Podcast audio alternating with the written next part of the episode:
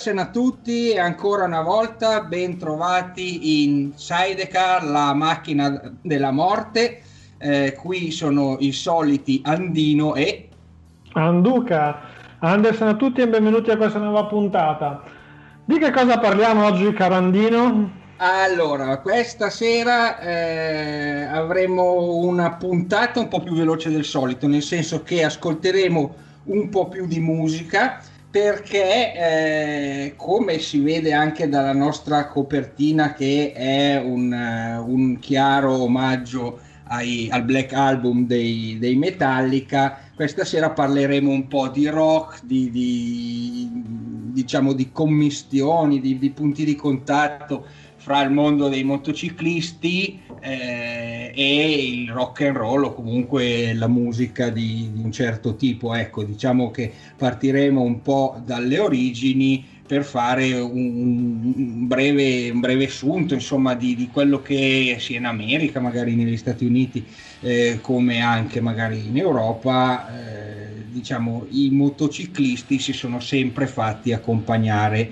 dalla musica prevalentemente rock.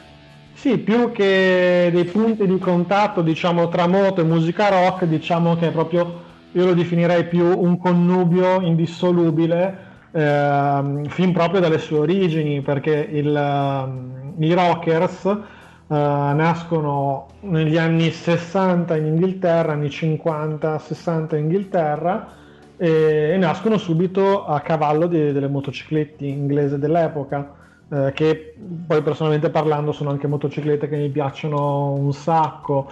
Eh, diciamo che è una cultura che si sviluppa dai Tone Up Boys. Ehm, allora, anche qua c'è da fare una precisazione.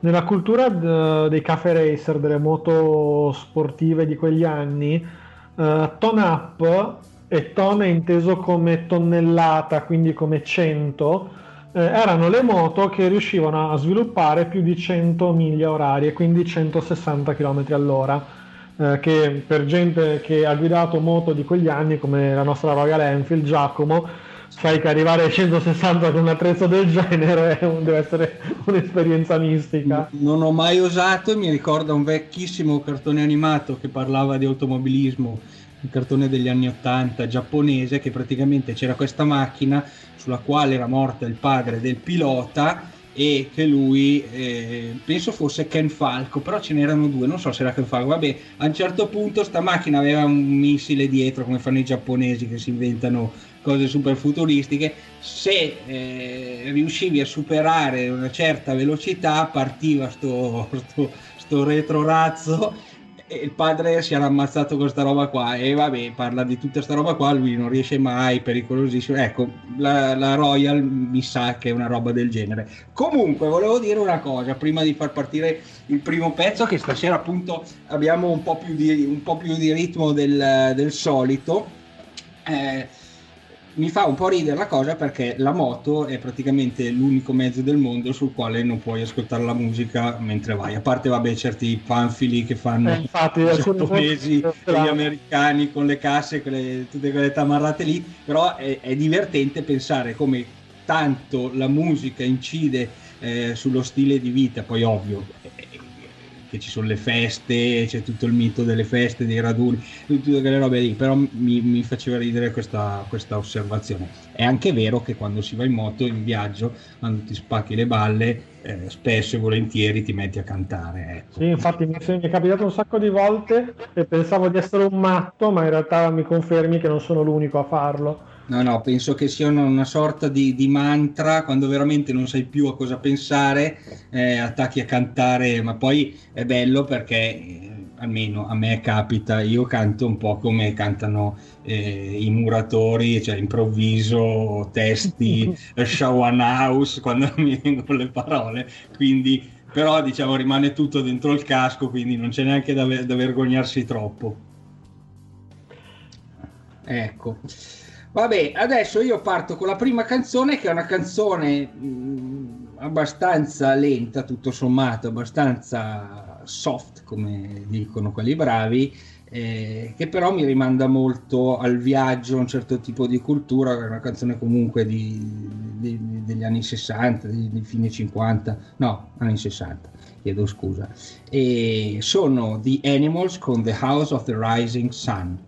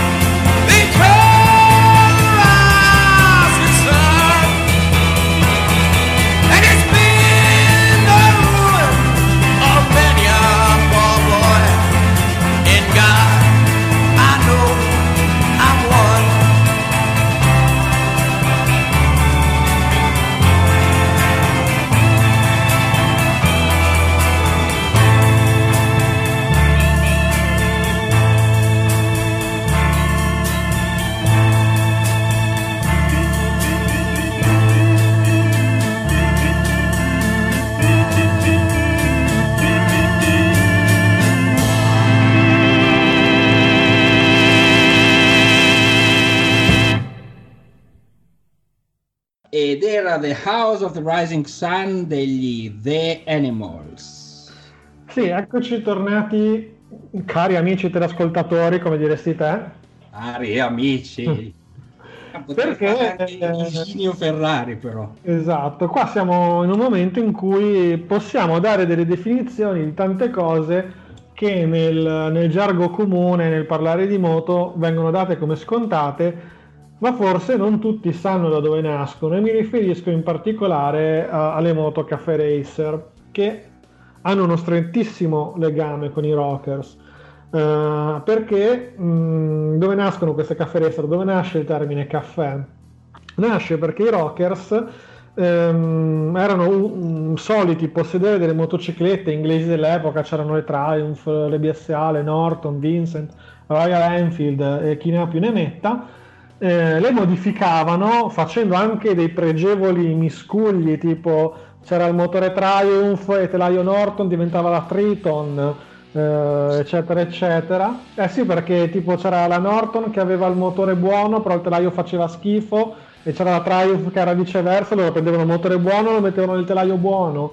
Eh, facevano tutti questi numeri e poi si ritrovavano nei bar alla periferia di Londra eh, e facevano le gare.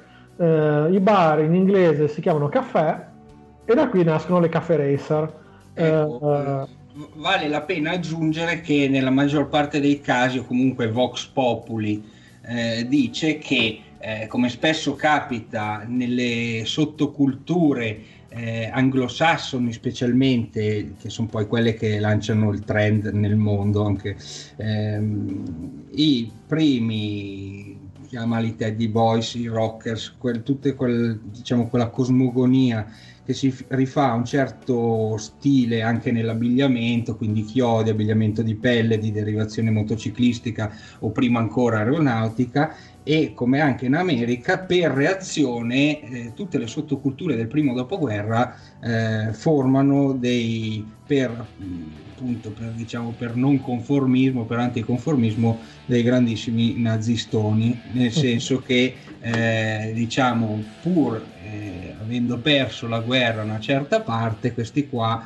eh, come avevamo già raccontato nel caso del dei, gruppi, dei primi gruppi motociclistici eh, formati molto spesso da, da reduci della guerra, eh, diciamo così, o come anche i surfisti americani, per, così, per, per sfregio quasi nei confronti dei, di quelli che, che, erano considerati genitori, vecchi, gente che ascoltava un altro tipo di musica.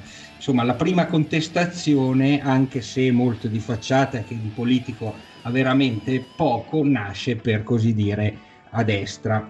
Esattamente, poi perché eh, questi rockers eh, sono appunto i figli di quelli che hanno combattuto la seconda, degli inglesi che hanno combattuto la seconda guerra mondiale eh, negli anni 50 e negli anni 60 l'economia inglese rincomincia uh, a crescere un pochettino, è finito diciamo, il periodo in cui si riprendono da, da, dalla guerra, che hanno vinto ma comunque è stata um, devastante per la loro economia e, e quindi beni come la motocicletta che prima erano dei lussi incominciano a diventare un po' più di, uh, di consumo generico. Uh, e dettano in questo periodo anche diciamo, le linee guida dello stile che poi diventerà un classico per i rockers eh, quasi fino ai giorni nostri perché il giubbotto di pelle, i jeans, gli stivali eh, eccetera eccetera sono tutti dei, mh, delle caratteristiche che sono rimaste fino ai, giorni do, fino ai giorni nostri del motociclista che ascolta musica rock.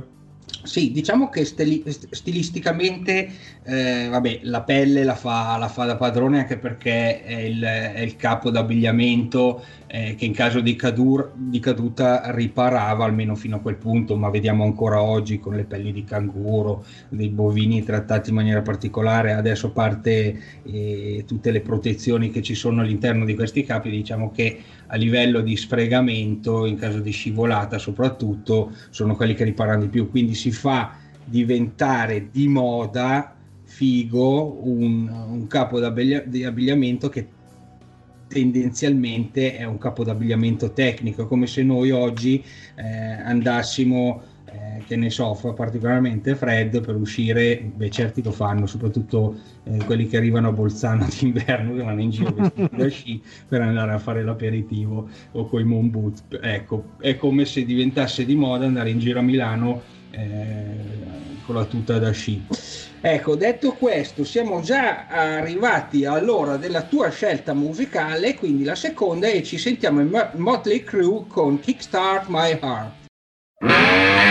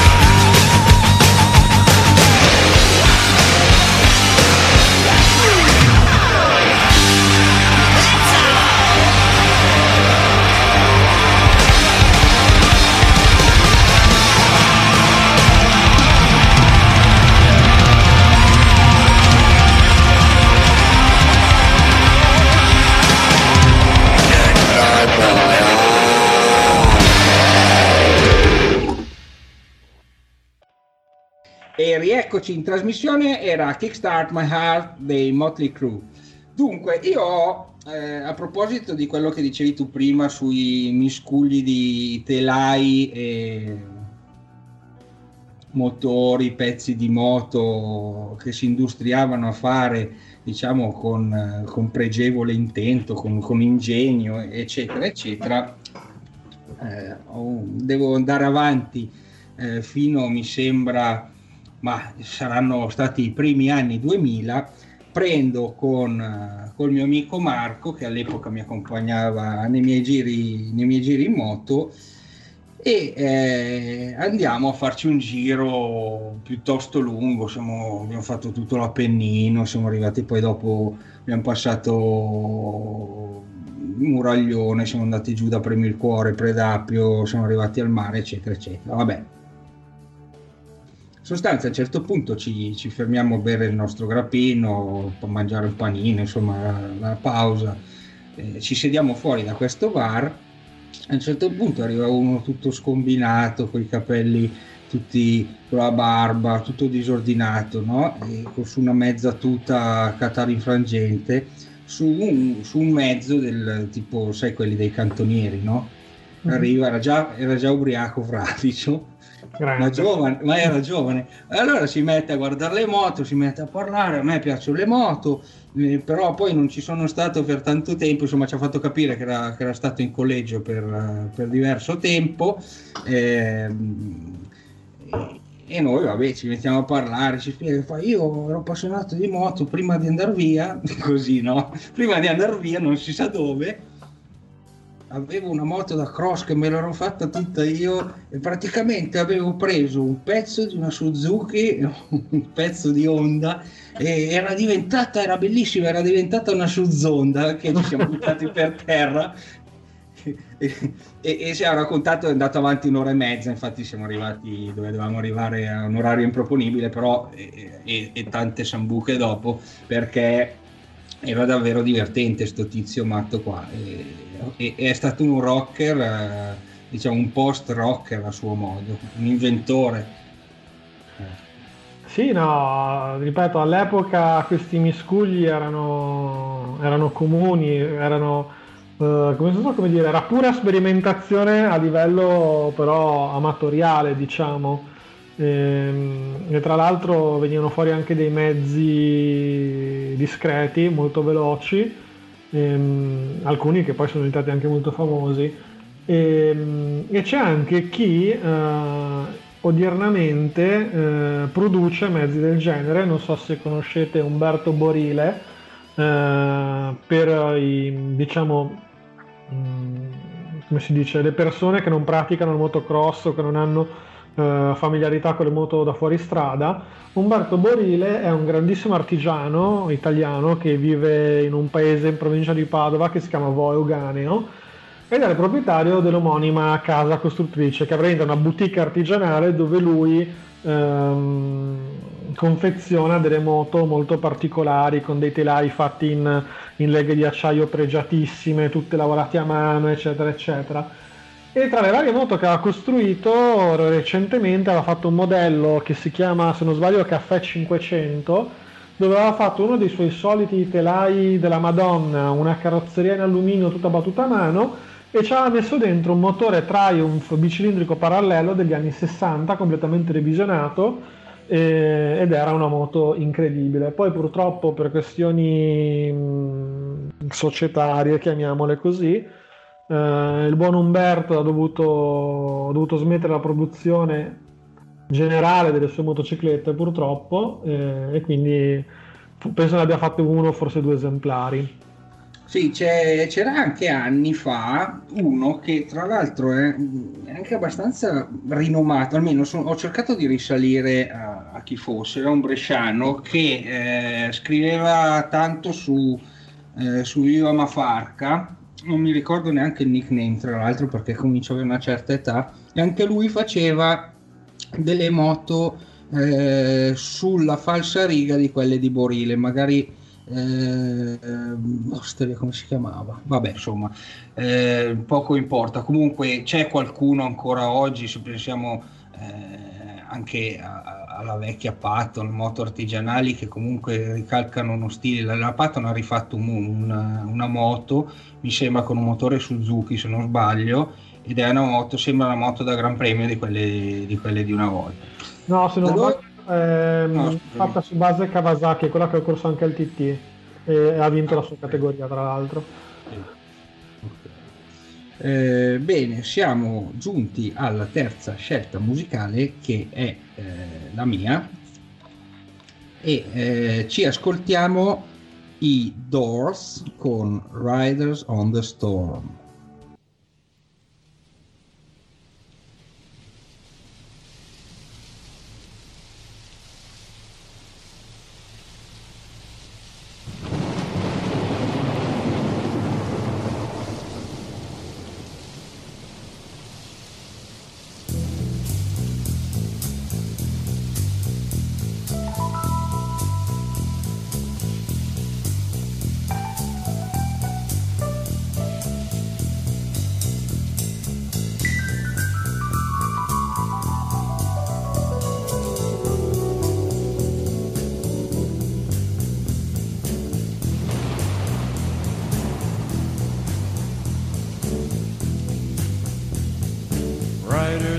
the storm. Riders on the storm. Into this house we're born. Into this world we're thrown. Like a dog without a bone and hacked out alone. Riders on the storm. There's a killer on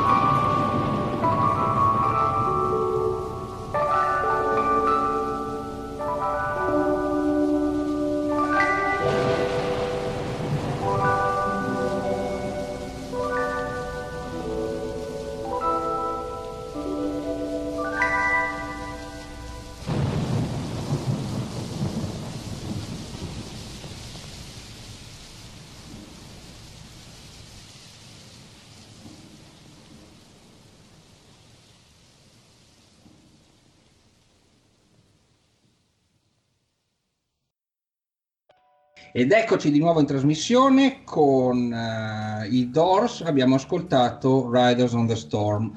Bene, dunque, ehm, cosa dire ancora dei Rockers? Eh, Ma guarda, mi viene da dire che eh, volevo fare un, un ragionamento. Tu prima ci hai detto eh, che la, mh, giustamente che la cultura rockers nasce in- come sottocultura in contrapposizione alla, mh, alla società eh, comune dell'epoca, diciamo alla società ben pensante, eccetera, eccetera.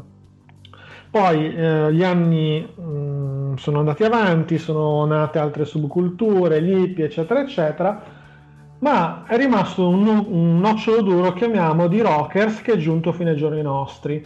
Eh, in Italia ce ne sono, c'è uno in particolare, un clan famoso, eh, col quale ci siamo ripromessi mille volte di fare un'intervista, però purtroppo non siamo riusciti a organizzarci, ma ce la faremo. E il parallelismo che vorrei fare è i rockers nascono negli anni 60 in contrapposizione della cultura perbenista, ma comunque, chiamiamola comunque in contrapposizione alla cultura comune. Oggi i rockers, cioè almeno eh, questo nostro duro di rockers che è arrivato fino ai giorni nostri, è comunque in contrapposizione alla cultura comune, perché sono, eh, diciamo, mh, chiamiamoli dei tradizionalisti, dei conservatori, perché hanno, un certo, hanno una loro spiritualità, hanno loro- un loro modo di vedere la vita, hanno un loro modo di vedere la famiglia, che è completamente in contrapposizione con la eh, cultura liquida, gender fluid eh, e volemo bene eh, che impera ai giorni nostri. Quindi diciamo che pur modificandosi hanno mantenuto il loro carattere di, di contrapposizione. Sì, eh, diciamo che anche poi un, ehm, un certo tipo di sottocultura abbastanza, eh, diciamo, oggi come oggi che i numeri sono ridotti, eh, accostabile a quella dei rockers, ovvero quella rockabilly, che diciamo un po' la macro, la macro definizione di, di tutto un certo, di tutto un certo stile di, di vita, hanno sempre comunque mantenuto, eh, oggi magari un pochettino meno, un certo tipo di visione del mondo, in questo caso i rockabilly si rifanno più a una, cultura eh, americana, un certo stile di vita abbastanza conservatore. Tanto è vero che pur non essendo esplicitamente politicizzati o comunque non facendo esplicitamente politica, diciamo come la possiamo intendere noi a livello mo- movimentistico, a livello in altri casi partitico, eccetera, eccetera, ehm, hanno sempre diciamo, tenuto un, te- un certo atteggiamento quantomeno di neutralità.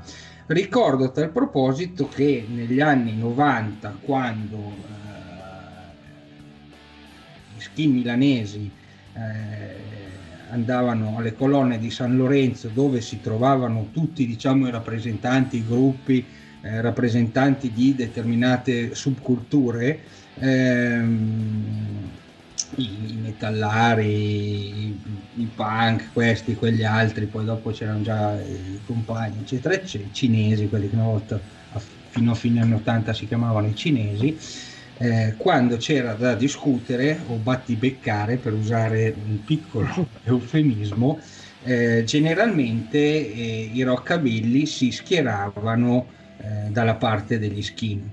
Quindi è un, questa è una cosa che mi è stata raccontata da uno o due protagonisti di quella epica stagione che poi ha, portato diciamo anche a un, a un, certo repulisti delle, delle, colonne di San Lorenzo e, e quindi questo è diciamo un po' diciamo una tendenza. Poi oggi io ne conosco li vediamo ogni tanto nostri amici che eh, fanno parte del movimento per così dire rockabilly che ormai sono quasi, una volta erano acerrimi nemici dei Moz, oggi si parlano assieme perché comunque eh, parlano una lingua eh, che nonostante li vedesse contrapposti una volta, oggi forse è, è una lingua, eh, io non direi che sono dei reducisti perché comunque hanno tutti subito eh, un, una certa evoluzione anche stilistica se vogliamo. Eh, forse i rockers più propriamente detti, quelli che descrivevi tu prima, sono i più legati alla loro forma tradizionale, mentre oggi un rockabilly sì, lo vedi nello stile dei capelli, però ha un qualcosa che eh, è modificato anche una sua musica che è andata avanti perché ci sono ancora dei gruppi che suonano e fanno rockabilly, come ci sono dei gruppi mod che sono ancora attivi e fanno musica, quindi non è che ascoltano solo la musica di 200 anni fa. Eh, ecco, tu cosa dici?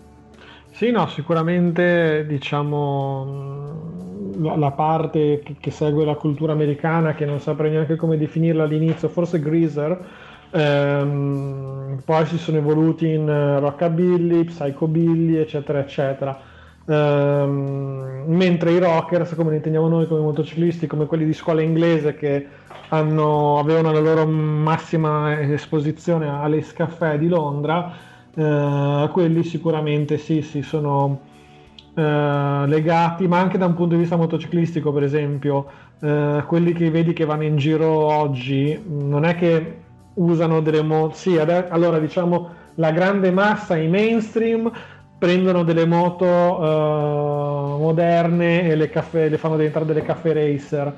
Però non c'entra niente con la cultura rockers perché se tu vai a vedere i rockers questi girano ancora con le BSA con le Triumph, con le Vincent che si può permettere, cioè moto di quell'epoca.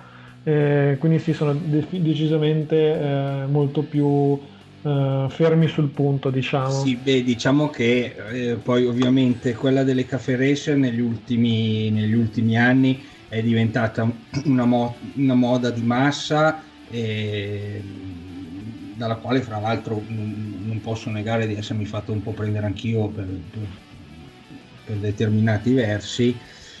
E quindi mh, nasce da non so da, dai customizzatori un po', c'è un po' lì c'è un po' di, di, cultura surf un po' di cultura mista e poi diventa un fenomeno di massa molti, molti hipster, hipster, che come tu ben ricordi quando, scoppia, quando la bolla sarà de- definitivamente scoppiata troveremo in giro un sacco di belle moto eh, magari un po' taroccate eh, a buoni prezzi perché questi in moto non ci sanno andare e presto si stuferanno per passare a, a qualcos'altro. Sono già qualcuno è già passato fortunatamente o sfortunatamente ai monopattini elettrici che noi tanto amiamo e quindi ecco Meglio più moto per noi.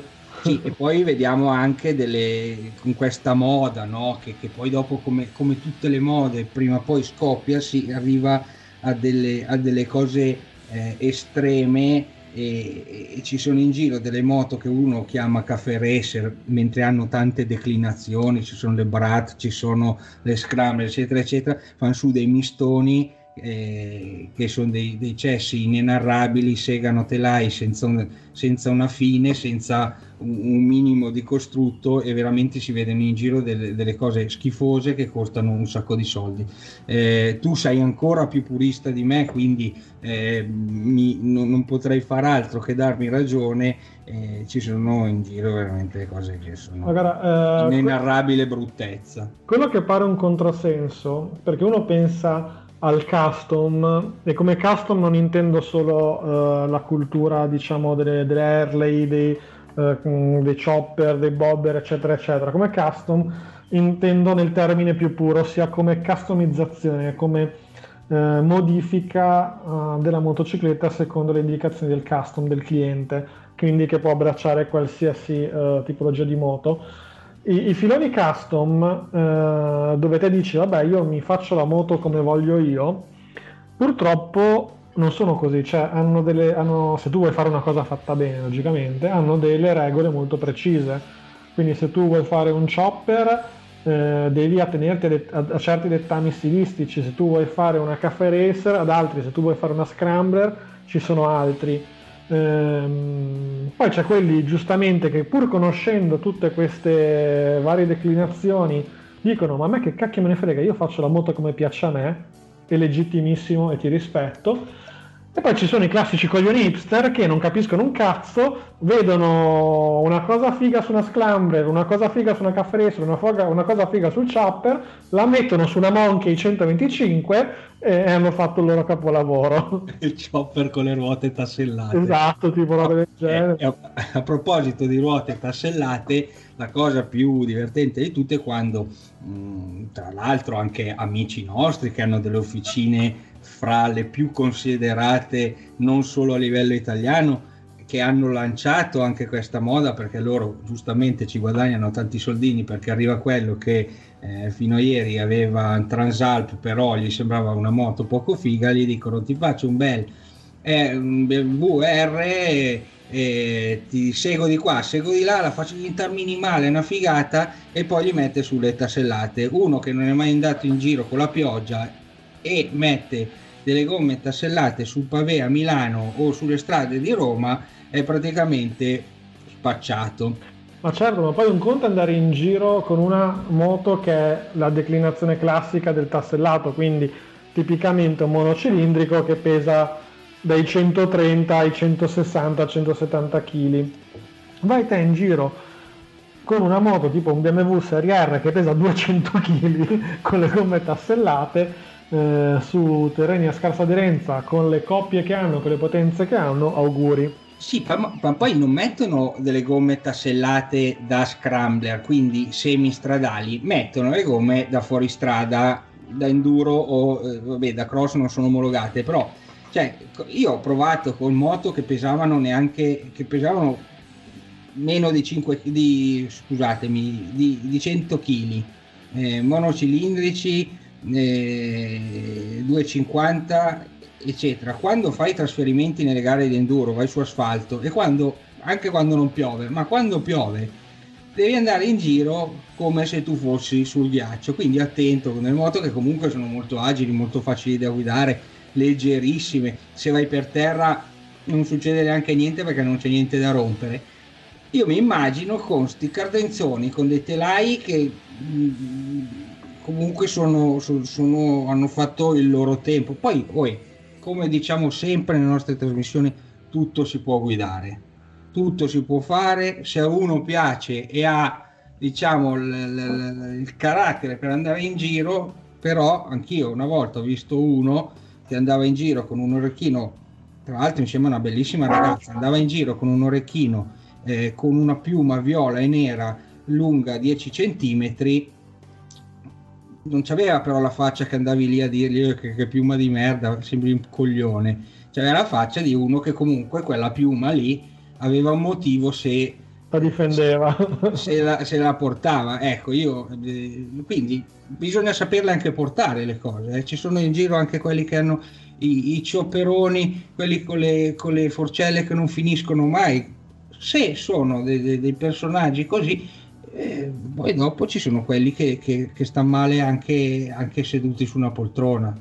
Ma sì, ma come in tutte le cose, eh, ma, ma questo è, è, diciamo, è la storia di qualsiasi esperienza umana.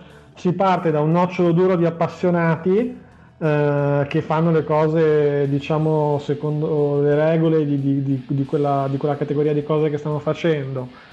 Poi per un motivo o per l'altro questa cosa diventa mainstream, diventa famosa, diventa sulla bocca di tutti e lì partono, arrivano i coglioni, ma in tutto questo così, dalla politica alle moto, agli sport, a qualsiasi cosa. Eh, quello che spiace forse ehm, è stato vedere, eh, vabbè, ma lì, cioè, nel senso, puoi fargli una colpa fino a un certo punto, perché alla fine anche le officine devono mangiare, perché non è che vivono di gloria. Però forse quello che spiace, almeno a me personalmente, è stato vedere determinate officine, appunto come diciamo, nomi, nomi famosi, meccanici importanti, eccetera, eccetera, eh, che si sono piegati un po' a questa moda e mh, partendo dalle loro creazioni fighissime, ho visto dei cupolini eh, in stile, ehm, diciamo, moto da corsa anni 60, quindi quelli tutti bombati in lamiera completamente battuta a mano, dei lavori eh, artigianali della Madonna, sono passati da quelle cose lì a mettere su una marmitta eh, a trombetta compra- comprata su AliExpress, eh, un, un faro a LED comprato su Wish, una, una- una sella a panca fatta da- dal cinese dietro casa e le vendevano a fior di quattrini. Eh, dic- ripeto, posso fare una colpa fino a un certo, pa- certo punto perché tutti devono mangiare, però tra il mangiare e il lucrarci fo- forse c'è un po' di c'è un distinguo da fare. Beh, anche perché sono spuntate fuori officine di customizzatori a volte magari anche un po' improvvisati come funghi negli ultimi anni. Comunque, a proposito di trasformazioni, non so se ti ricordi l'altro giorno nel nostro gruppo della banda Andersen che ho postato la foto di una Royal Enfield tutta eh, Ah, sì. con le plastiche che sembrava un Goldwing con dietro il, seggiolino, cioè il bauletto seggiolino, le borse laterali davanti un mascherone enorme, quello il genio lì vorrei conoscerlo, tra l'altro color verde acqua, una roba orrenda mai vista.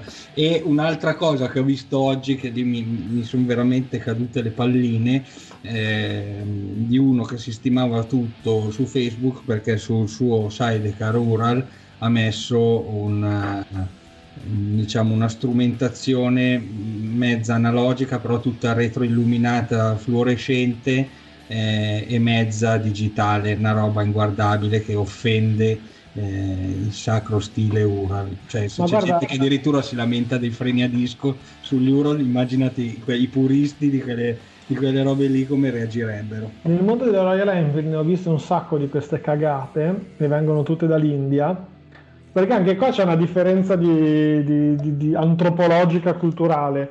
Noi che siamo un paese evoluto e del primo mondo, non si sa ancora per quanto, ma per il momento ci siamo, eh, siamo stufi di tutta la tecnologia, siamo stufi di tutte le cose moderne perché le consideriamo impersonali e prodotte di massa e quindi andiamo a vedere favorevolmente le cose del passato come le Royal Enfield, le Ural, tutte queste cose qui.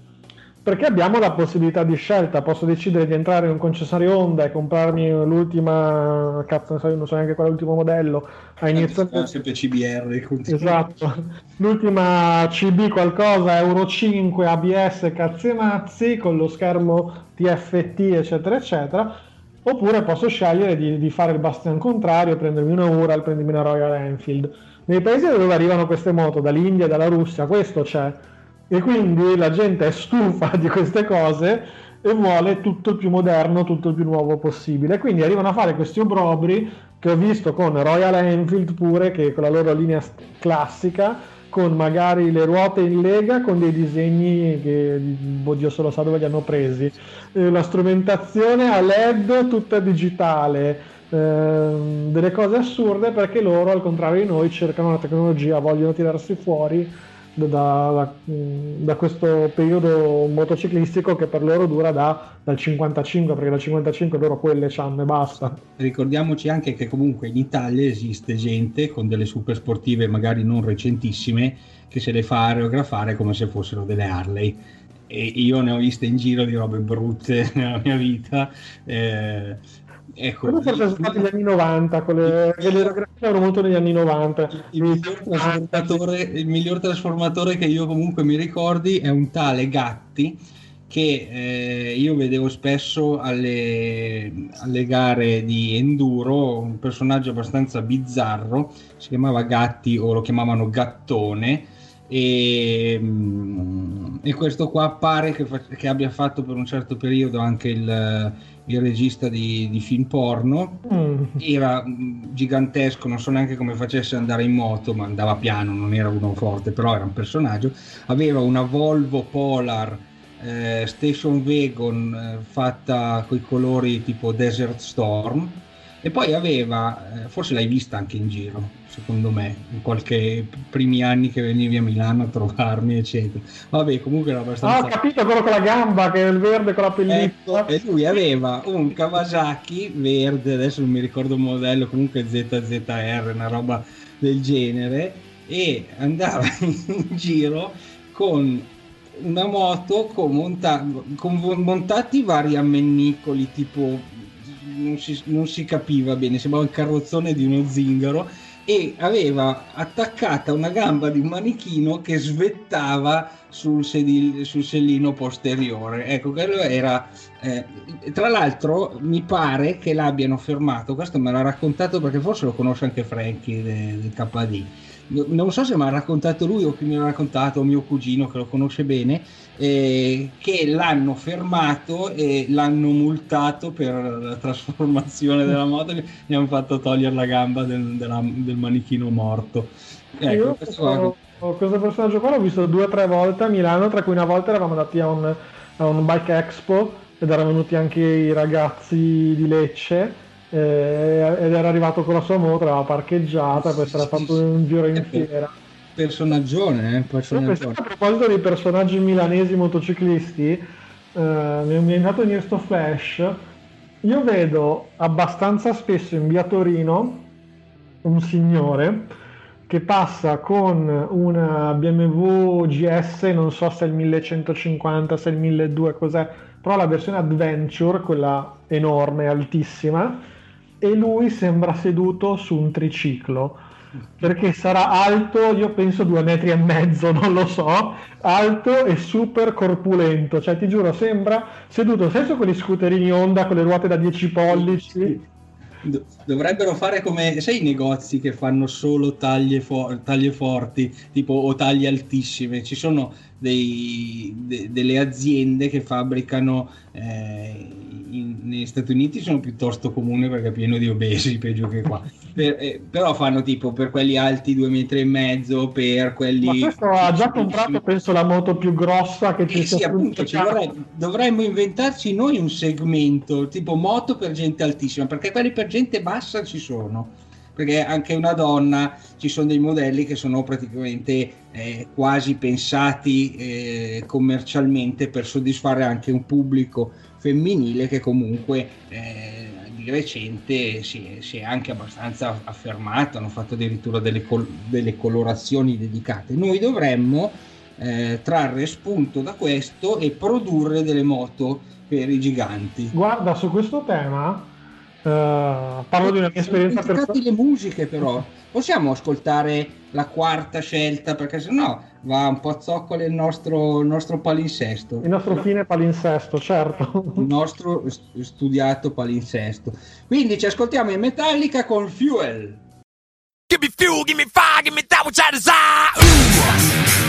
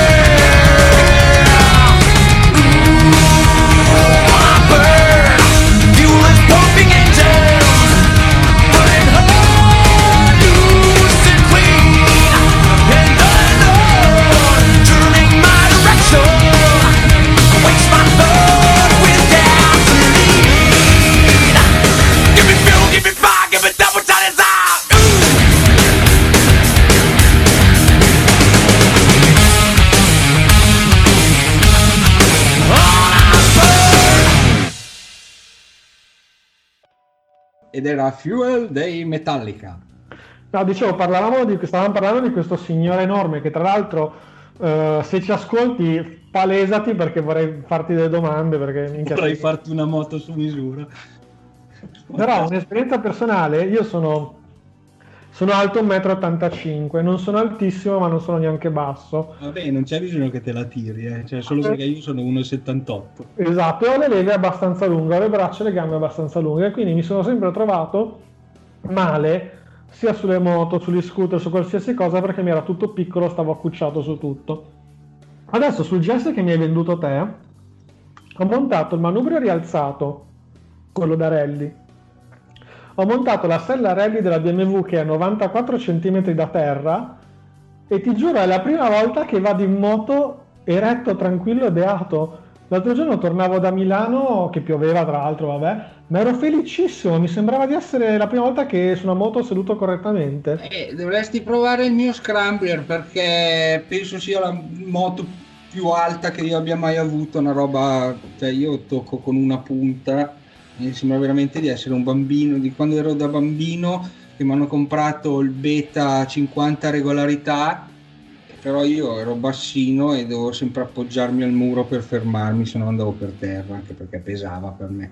Tu cos'hai la versione XC o... No, io ho quella, quella figa, la XE, cioè che poi cambia solo quattro cose, solo più alta. Ecco, No, eh, volevo solo vedere a che altezza era la sella, giusto per... eh, per me è altissima. Ci sarebbe anche quella ribassata, però mi sembra un po' da, un po' da femminiello. No, guarda, mi spiace deluderti, ma tu hai la sella 87 cm eh, e quella del, con la sella rally il GS arriva a 90 ad arriva Però la tua davanti è più rastremata. Quello si è... Guadagni qualcosa, la mia è piatta, tutta, tipo una moto degli anni 70, no, degli anni 60 anzi, quindi stai con le gambe larghe. Io poi ho messo lo scarico basso, quando avevo lo scarico diciamo alto, avevo quei due tromboni che passavano di fianco e dovevi tenere una gamba larghissima, quindi io... la, la Royal Enfield faceva lo stesso effetto, nonostante avesse la sella bassa da terra, però era larga e quindi alla fine non, non arrivavo a appoggiare bene tutti e due i piedi. Sì, io sono caduto tre volte all'inizio perché appoggiavo male il piede da fermo, ovviamente, sempre. Non ero proprio sempre in bolla, in bolla, in bolla, in bolla. Però, insomma, una certa esperienza l'ho accumulata negli anni andare in moto e come un pirla sono caduto. Una volta, eh, sal- saluto Andissimo, eravamo, vabbè, eravamo fuori a chiacchierare, così era abbastanza tardi di notte, così. E ciao, ciao, ciao, ciao, gira l'angolo, salgo sulla moto, perdo l'equilibrio, vado giù, però diversamente dal solito che fai in tempo a saltar giù, ti cade la moto, fai finta di tenerla, poi pesa 800 kg, baricentro altissimo, e invece sono andato proprio giù seduto ancora con le mani sulla nuca, come un Simpson, tipo quelle robe lì, no, tipo barzelletta, e mi sono sentito talmente il coglione che, cioè, sono rimasto tipo fermo almeno 10 secondi pensando a cosa fare. Cosa cazzo è successo? Eh, non lo so, comunque ho spaccato il paramani perché ovviamente fanno le moto da andare in fuoristrada, dicono loro, e poi fanno paramani, paramani con il, il profilo, cioè il paramani è in plastica, però ha il profilo, il sostegno, non è fatto tipo in un alluminio che si piega allora drizzi come, come sarebbe naturale, fanno un alluminio tipo scatolato, eh, eccetera, che si spacca subito. Guarda, Meno io male che non costano tantissimo, perché mi ero già messo a piangere. sul GS ho messo delle- dei paramani della Cerbis da rally eh, e hanno, sono anche questi in plastica, ma hanno l'anima interna, eh, un, un piattello di alluminio di tipo 5 mm. Io penso che se cadi con quella si buca l'asfalto, ma il paramani rimane lì dov'è.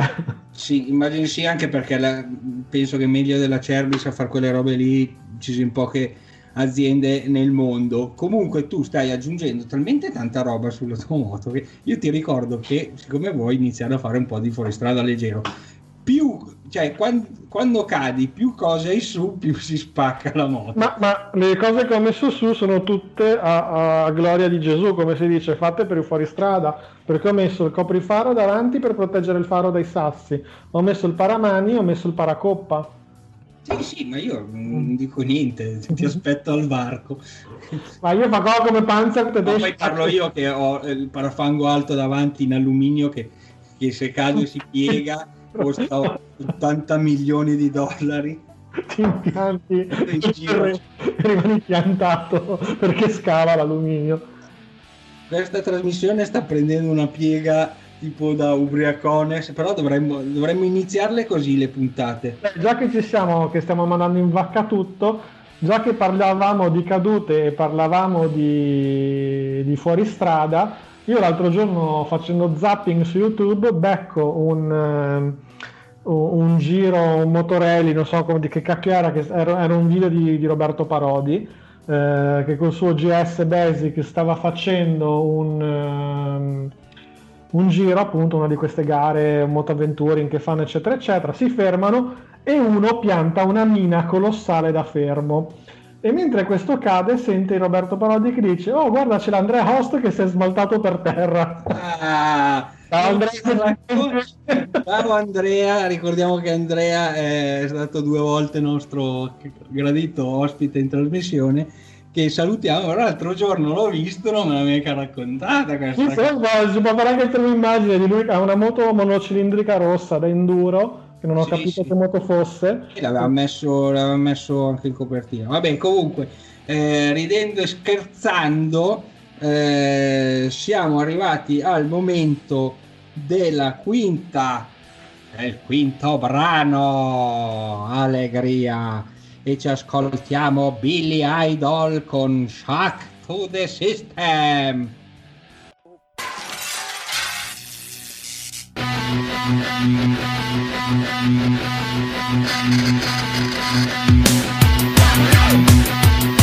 Oh yeah! It was a night, oh what a night,